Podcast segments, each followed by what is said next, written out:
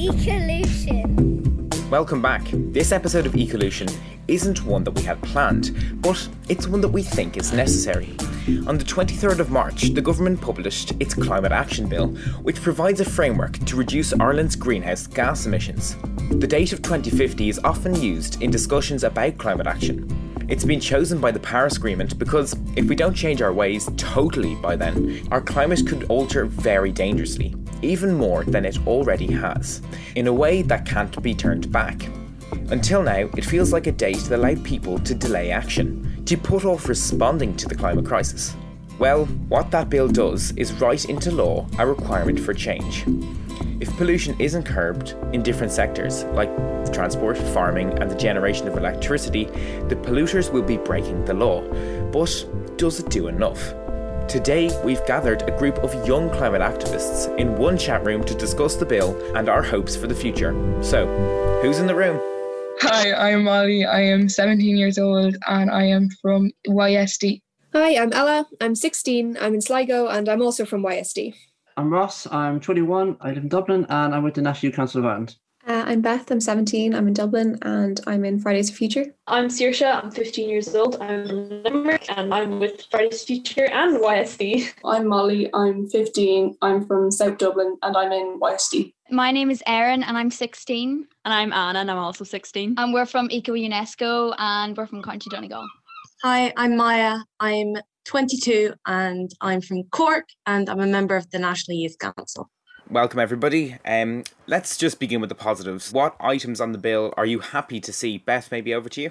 Yeah, so the bill is definitely a big improvement from the 2015 Act and our 2019 Climate Action Plan. There's been huge strides made in terms of targets, in terms of commitments, and in terms of acknowledging climate justice. But I think, as we'll talk about later, there's still a long way to go in terms of improving the bill and getting it to where it needs to be. But it's definitely a step forward.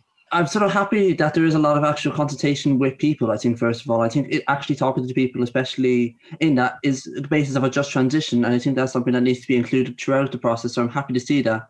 And especially with public participation networks and actually having a mandatory role to actually consult with local groups. But I think, as I'll probably talk about later, I also have issues with the bill, but it's definitely improvement too. The National Long Term Climate Action Strategy every five years looks really interesting. Obviously, it depends on what that strategy will actually say, but you know, uh, on the face of it, it looks quite promising if it is actually focused around climate action rather than just sort of appeasing the corporations. But yeah, it's it's something that could potentially be really good. Personally, I saw that the bill opens the government and organisations up to a lot of, you know, legal issues if targets are not met. That is somewhat of a positive that if things do go wrong, because it is the first climate action bill in Ireland that is legally binding, that the targets are legally binding, which is really important. So the bill is entering a consultation period over the next five weeks. What's missing that they need to include? Does it do enough? If you could add a point or two what would they be? Ross, over to you. I don't think it does do enough. I think there's definitely issues, especially on the definitions that they have, especially with the climate justice definition. I don't think it, it has much effect on the actual definition of most affected people in areas, for example, and, and especially the face the country that are facing the most damage with climate change. And I think that needs to be more acknowledged. I also have to think this little very mention of just transition. I think that should be the basis of the whole entire bill. So I know it's obviously a mechanism to do it, but I think it needs more focus. The biggest issue that I have is with the carbon budgets themselves. I think the five years could be a loss of interpretation in a mixed way.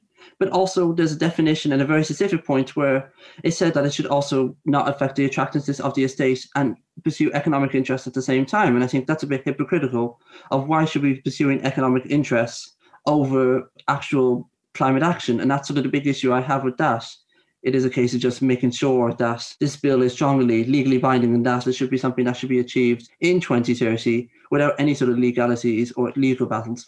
In terms of deadlines, what do people think? Are we meeting certain targets soon enough? Would you like to see us meet certain things sooner? Uh, Saoirse? It's absolutely ridiculous that a lot of the targets seem to be based around 2050, which is much, much, much too late. For, for me, anyway, it just appears that the government doesn't seem to want to take a lot of the actual responsibility of climate action on themselves and is again pushing it to the younger generations. So I would much rather see it pushed at least to 2030. The, the targets need to be moved much, much sooner, even if that means uh, economic sacrifices. You know what I mean? Like we pushed ourselves to this point, it's our fault specifically around biodiversity, I'm really disappointed um, about the lack of ecocide. Now, I think I remember that the government mentioned at one point that they wouldn't be recognizing ecocide as an actual thing. But the thing is, it's just ridiculous that when mentioning biodiversity, they don't also mention the fact that what we are doing to our planet, the mass deforestation, all of this stuff is actually causing things like viruses, for instance, to become more likely. And the fact that that isn't mentioned and isn't addressed just shows the disconnect between climate and anything else. And that, to me, just is really disappointing. Beth, um, would you like to add something? Yeah, to carry on from Saoirse, like just to agree, net zero by 2050 has been proven by the science and by NGOs. They're being really clear at the moment that that isn't enough for us to meet our targets and it isn't enough for us to limit to 1.5 degrees of warming. And I think regarding the idea of our targets being binding, um, a High Court judgment just came out today that actually says there's a legal loophole in which the government isn't actually answerable to the mitigation plan. When there's that legal loophole, I find it very hard to see how the government A is going to meet the 51% by 2030, but what is to stop that being pushed onto future governments until it's 2045 and you know it's the doing your homework the night before it's due kind of situation. So I really think it needs to be net zero by 2030 at the absolute minimum and we need to see those kind of legal loopholes closed as soon as possible if we want to get to where we need to be. What do you feel are the most pressing issues at the moment that could be addressed or that need to be addressed quickly? Anna and Erin, do you want to take that one? you know, cutting the greenhouse gas emissions by 51% by 2030. It's very important that, that happens because, you know, they're saying 2050, 2050. And if that doesn't happen by 2030, then 2050 definitely isn't going to happen. 2050 is. It's just so far away. Like, it's yeah. unrealistic because so many things could change by then, you know. So I think they need to push it up sooner so things are actually done because everyone's like, oh, we'll leave it till then. You exactly. know, we if we want change now, we have to start acting now. I think something that does need to be addressed is agriculture. It has a huge impact. And we need to start finding like alternative ways to do our farming because I don't think everyone going vegan, as nice as it would be, it's not really a realistic goal. So we need to start finding um, alternative ways to do our dairy farming and our cattle farming if we want to keep eating dairy, you know? I suppose I'd love it if there was more of a stronger emphasis on a just transition within the bill because with agriculture, there does need to be changes and stuff, but the people need to be supported because I'm from a very strong rural area and people won't they they don't want to be told they have to change. I think they should be supported, facilitated, and have a direct say in the changes that are being made. Because I, suppose at the end of the day, it's it's their livelihood, it's their lives. A really strong part of the approach should also be empathy. And if they feel and fully understand why these things need to happen, then I think people will be more on board with it. That was another big loophole within the bill was education just wasn't there it wasn't mentioned if you know what i mean. And education is is vital for every single generation. Like Maya was saying there like if we don't properly understand the climate crisis how are we supposed to combat it? You know it should be taught from the ground up from uh, you know primary school onwards. Even if it is a bit scary it's just something that's vitally important. And you know like I, I always say this i regret that we didn't do this 30 years ago because if we had done it 30 years ago then everyone now, individuals and politicians and CEOs, would be centered around the environment as it should be. I was just going to say, I feel also they need to, they want the emissions down, but how do they actually plan to do it?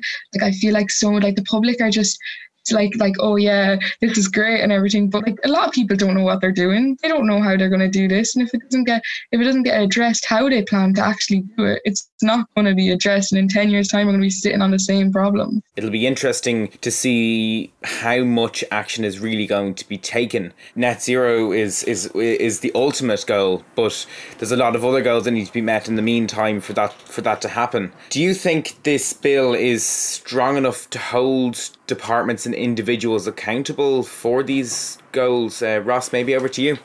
Uh, no, it's a simple answer to that. And I think if the government needs to actually act, we need to see it straight away. I think when when you go about and allow electric cars, but yet only 25 to 6,000 of their cars is actually electric while the rest are petrol or diesel, I think that is something of a simple way to show you how much the government are really actually taking their action seriously. Because you could build cycle lanes, you could do all these green things, but I think it's just basically just greenwashing at the end. And I think it can't be just individuals accountable. It needs to be departments and also corporations accountable because they're the ones creating the missions. There are so many loopholes in the bill, as we've seen. I think it's not going to hold up to standard. And we're going to be back out in the streets, probably back again, and even stronger than ever because I think people are going to be quite annoyed about what they see if they go and read the small prints. It isn't strong enough, but I think there is some way that it could be strengthened, definitely. All the deadlines and everything is really just the government kind of going people who aren't us can go deal with that we don't have to we can say um we did this great bill but we didn't actually do anything you know just pushing it onto the future it is hard for governments to come up with a longer term plan when they know that this plan could be changed, altered, or completely disregarded by future governments. What do you think we need to do to make sure that that doesn't happen? Beth? Yeah, I think there is like there's a lot of possibility for people to change it. Like we've seen from 2015 to now, there's a ma- there's a way higher level of accountability. And even if you look at the original proposed bill that was proposed last year, it's gone from you know the government should to the government shall. So we've seen that change in kind of binding language already just from the campaigning we've done. So i think if we continue to ramp up the campaigning and the pressure on the government to change it we can continue to get those changes. Because right now as people were saying it's not binding enough. We're seeing legislation that is fundamentally incompatible with it. We're seeing CETA at the moment which brings in a court system where if a company doesn't like the environmental policy and it quote unquote harms their profits or their business model, they can bring the government to court. So the government can't bring in a piece of legislation like this and then have those legal loopholes and have that incompatible legislation. So I think if we keep the pressure on it and if you get people making sure the bill is out there in accessible language, that you know the consultation processes aren't laced up in jargon and in inaccessibility and keeping the public pressure on the government to remind them that we're watching, I think we can keep ramping up the accountability and the level of bindingness within this bill if kind of we keep that public pressure on them. 80% of greenhouse gas emissions in Ireland are generated by how we move about, how we heat our homes, and how we farm and use our land. Are people ready for change? I think the main problem for people is the lack of education and knowledge regarding climate change and sustainability. So I think it's really important that everyone researches the impact that we're causing the environment and how easily we can reverse it there are so many sustainable ways to go around this. So there's really no excuse. You know, we're not asking everyone to buy electric cars or to install solar panels to their homes. Although it's ideal, it's not realistic.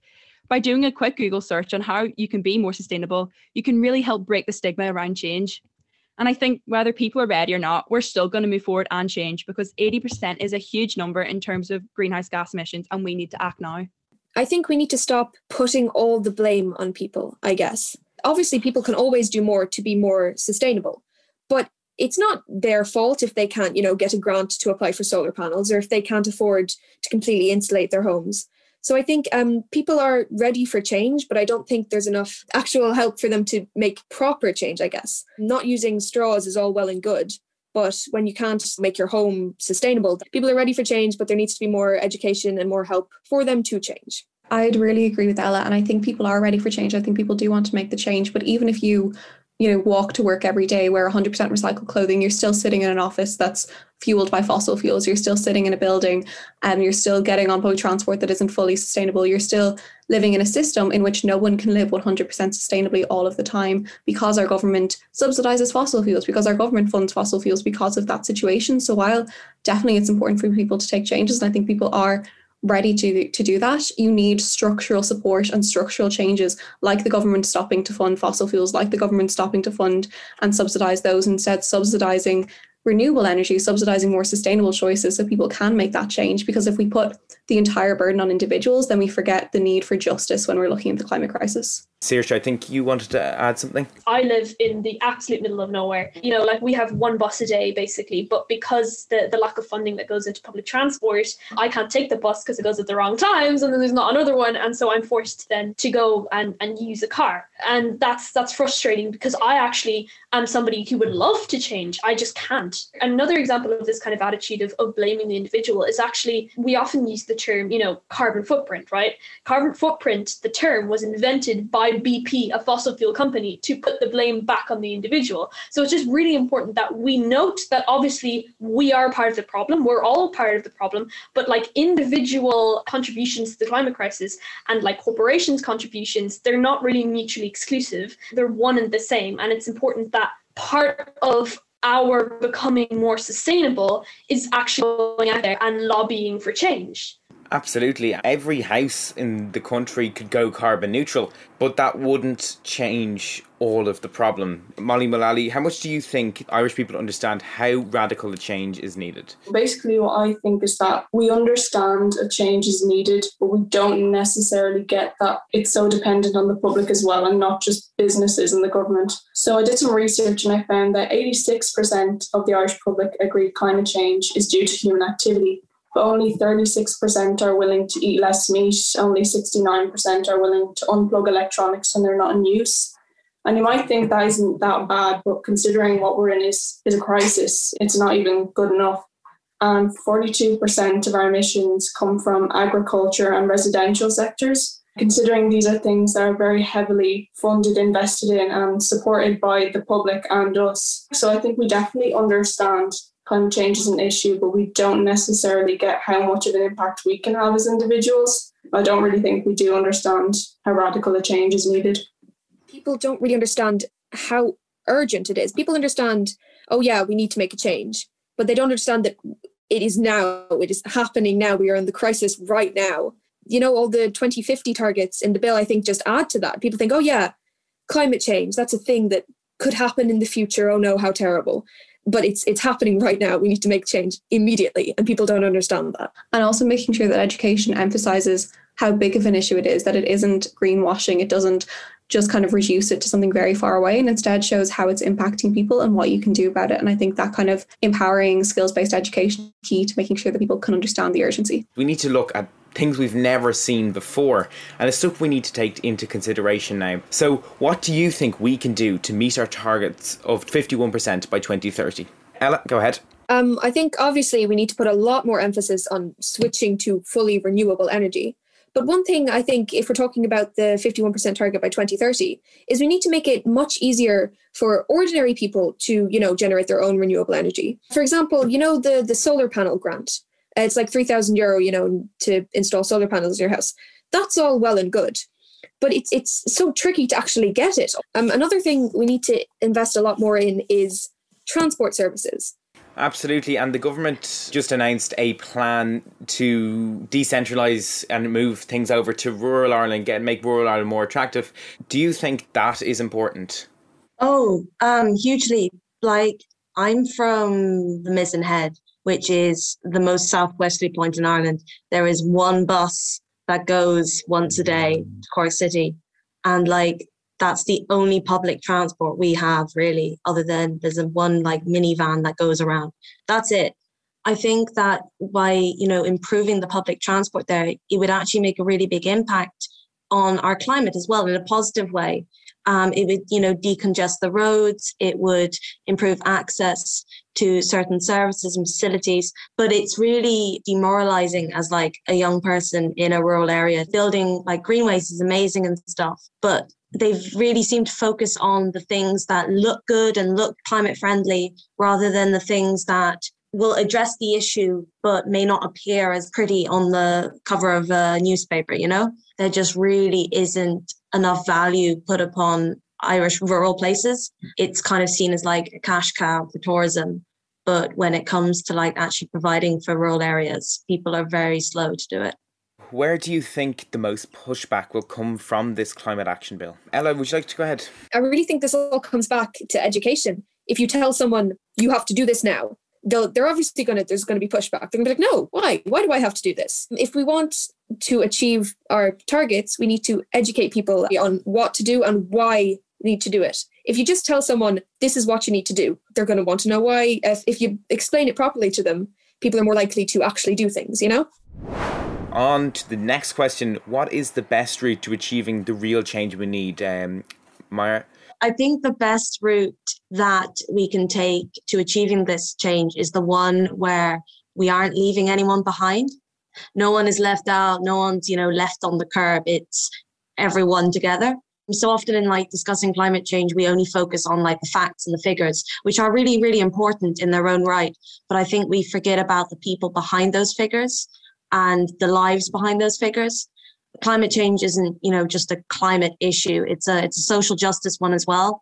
And i think the best route to achieving change in this area is one that acknowledges the social justice aspect as well as you know the science and that's why on this bill it's really good to see that you know there's participation and there's a bit of an emphasis on you know discussing it with people. Because like when it comes to climate change it's the people the people who are most affected are those who are least responsible. You know i feel like most of us here know that. And we really have to ensure that people feel a part of the journey rather than they're being dragged along overall across not just in Ireland but across the world there's a certain disconnect between people and the land almost. And it's not that people aren't connected to it. I think I think a lot of people are. Sometimes I don't think people value it for the right reasons the others were saying before so often people make these promises and they say they're going to do things and then they don't. And i think the best route is one where you know we all kind of stick at it and stick together and not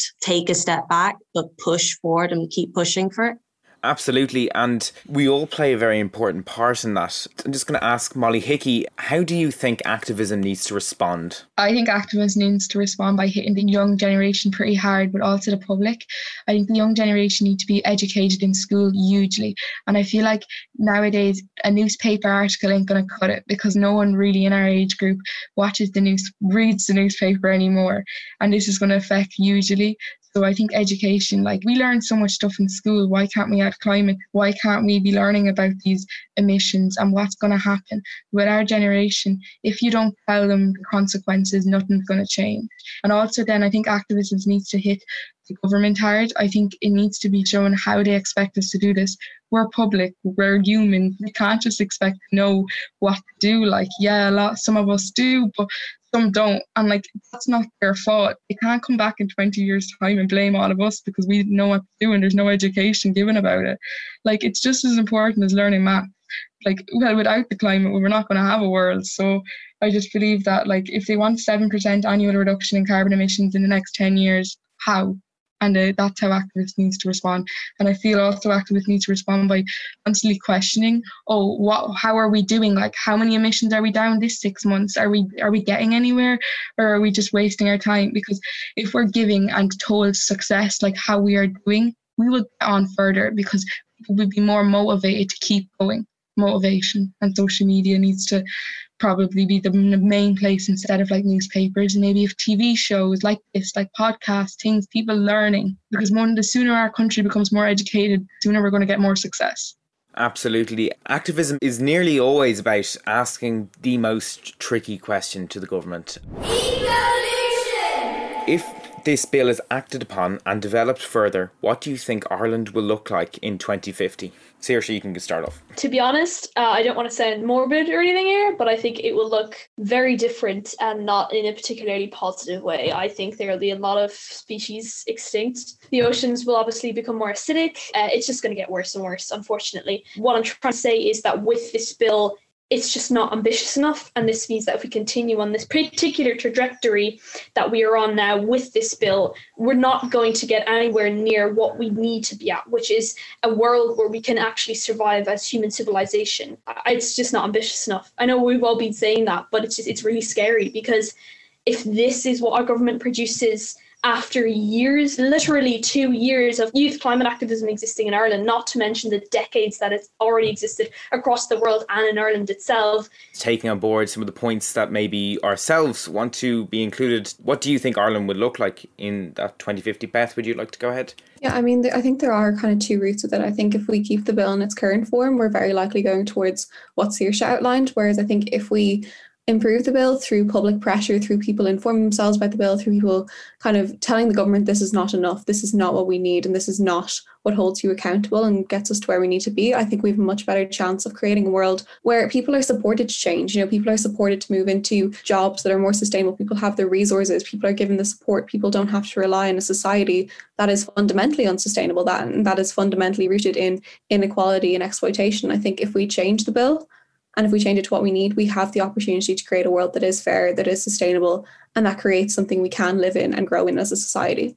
This is why this bill needs to be more like more structured and we need to start knowing where the instead of just focusing on the where, like we need to focus on the how and like when like not just like like when is in like in the next 20 years like when in the next six months like what's happening now yeah, it's very easy to push them off to the future because the deadlines are so far away. But if we don't get there in a step by step fashion, how are we going to get there at all? At the moment, the economy is the priority, and that can't last because the climate's getting pushed aside. Not everyone is going to want to go out of their own time and go do extra research. It has to be enforced by the government so that people can know exactly what to do. And that could be through like posters and again podcasts or something that can reach the generations that need to be targeted. Social media. Especially it's not much use of trying to tell people in the 70s, you know, they're not going to be here when we actually feel the effects. But definitely the government just needs to start prioritizing climate change because at the end of the day, yeah, build up the economy, yeah, whatever. But if there's going to be no world for the economy to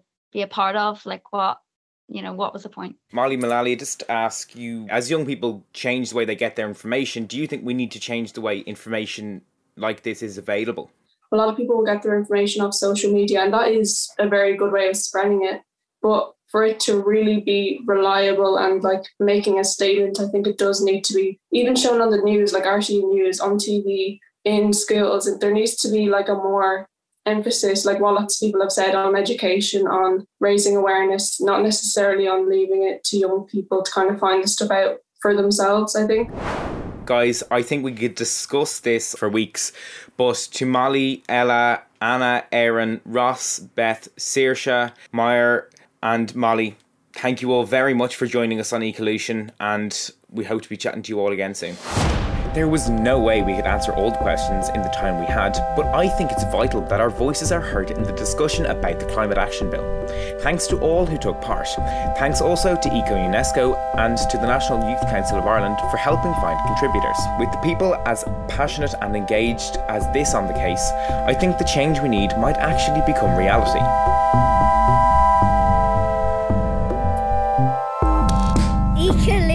Don't forget to subscribe to Ecolution wherever you get your podcasts for updates. And while you're there, we'd love if you could write a review. It makes a difference. Actually, if you don't want to write a review, share the one thing that you'd like them to include in the Climate Action Bill. Thanks, guys. See you in the next episode. Ecolution was produced by Nikki Cockton for RTE Junior Radio.